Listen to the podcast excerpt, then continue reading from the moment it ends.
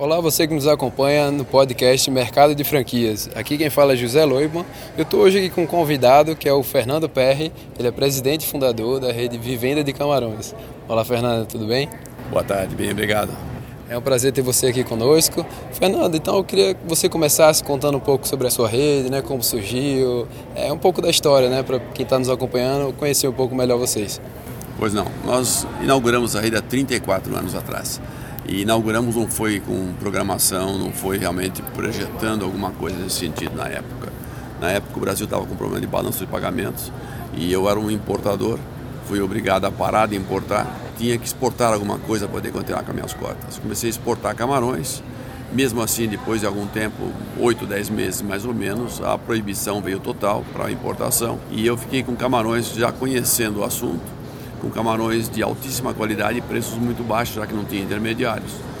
Então, esses camarões eu resolvi abrir um, um restaurante piloto especializado em camarões, a fim de que nós criássemos no Brasil uma popularização desse produto. E foi aí que começou em 1984. Ah, bacana. E, e, hoje vocês estão com algumas novidades, né? Eu vi que você comentou que vocês estão abrindo uma frente agora de micro franquias, não é isso? Isso, entre outras coisas, nós estamos abrindo Possivelmente nós vamos abrir alguma coisa perto de 500 micro franquias. Nós já temos 300 candidatos aprovados, que são, na verdade, aqueles micro franqueados que vão trabalhar com e-commerce eh, em sua cidade, com produtos da vivenda e com produtos também de terceiros que nós fornecemos em, em larga escala, com preços muito competitivos, para que eles possam atender nas suas cidades não só o consumidor direto, que não tem acesso ao camarão, por realmente ter dificuldade em ter um produto de qualidade naquela região, às vezes interior do, do país, mas também produtos que possam atender supermercados locais, pequenos bares, restaurantes e outras coisas mais ligadas ao, ao segmento.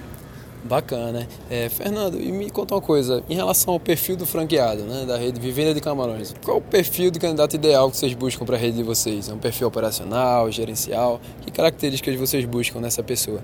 Na verdade, hoje nós não estamos ampliando a rede de franquias tradicionais, é, porque nós estamos realmente diversificando nossa atividade. Mas o perfil que nós temos na rede é o perfil de alguém que realmente quer ter seu negócio próprio, mas aceita as normas é, que realmente a companhia impõe. Porque realmente a qualidade, o produto, a marca tem sua face. E essa face não deve ser mudada pelo, pela, pelo franqueado.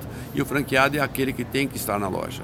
É aquele fulano que acompanha no balcão o processo, porque senão ele não tem sucesso.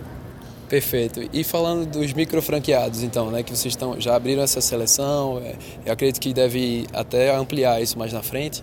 É, quais características vocês buscam nesses empreendedores?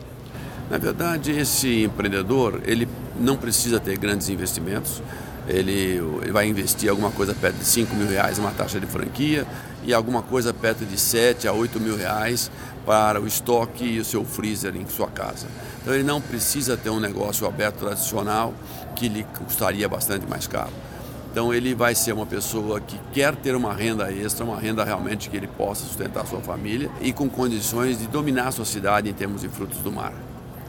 Legal. E qual é o objetivo de vocês como franqueadora é, em termos de unidades pra, nos próximos anos para essa micro franquia? Olha, existe no Brasil é, milhares de municípios pequenos. Então nós selecionamos, primeiro tem 300 pessoas interessadas, nós passamos pelo crivo nosso e que já estariam dispostas a entrar na, no esquema de franquia no Brasil todo esparramado. Então, mas sabemos que tem um potencial de multiplicar por muitas vezes esses 300. Perfeito. E vocês, em relação a esses micro franqueados também, né? Como é que funciona o treinamento inicial, né? O que, que ele vai ter de bagagem que vocês vão passar, assim, de experiência para ele começar a operar? ele vai aprender a mexer com o e-commerce nosso, né? vai entender nosso produto, ele vai ter que experimentar nosso produto, porque não, uma pessoa que não experimenta, não sabe como é que é o nosso produto, não pode vendê-lo, na é verdade? Então tem que gostar do produto antes de mais nada. Então esse treinamento vai ser dado no nosso central de processamento de alimentos aqui em São Paulo e eventualmente em cidades mais distantes, onde nós temos, tenhamos um grupo de pessoas interessadas, nós poderemos mandar nosso treinador lá na região para treiná-los. Perfeito. Fernando, é, eu queria te fazer uma pergunta agora, é uma coisa mais pessoal em relação à franqueadora de vocês, né? É, o que vocês, o que você elenca como o maior desafio atual na, na rede de vocês? O maior desafio é, é, o Brasil, né?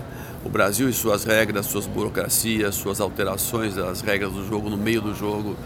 é, sua tributação exagerada, é uma série de problemas realmente que faz com que nós tenhamos que buscar para o nosso lado privado uma condição realmente que dê condições ao franqueado de ganhar dinheiro e estar satisfeito apesar do país. Perfeito. Obrigado. E assim, para finalizar, eu queria que você compartilhasse com a gente a sua opinião a respeito de um tema um pouco polêmico no franchise, né? Mas que está em evidência, que são as redes sociais, né? Como vocês tratam em relação a isso? Vocês permitem que o franqueado ele tenha seu Instagram, seu Facebook, publique é, usando, utilizando a marca? É, como é que isso funciona com vocês? E qual a sua opinião a respeito do tema? Nós fazemos a centralização da, do trabalho da marca no nosso marketing mesmo. Se o franqueado quiser participar, ele participa dentro do nosso trabalho, dentro da nossa base. Certo. É, o que que impede, é, na visão de vocês, que o franqueado ele tenha a própria rede social? É, não impede, mas ele precisa passar pelo crivo nosso marketing que vai dar o ok ou não para que aquele ato dele na rede social possa ser aprovado. Ele pode ter então sua rede social desde que passe, publicações passem por aprovação, é isso? Perfeitamente. Ah, ótimo. Pronto, é, Fernando, foi um prazer. Eu agradeço muito você ter compartilhado a sua opinião, né? um pouco da sua experiência aqui com os ouvintes. E eu espero contar com você na próxima oportunidade. Muito obrigado. Eu que agradeço a oportunidade. Sucesso para a rede de vocês. Obrigado. Você ouvinte que nos acompanhou agora, eu realmente agradeço sua atenção. Espero que tenhamos contribuído com você de alguma forma com o episódio de hoje.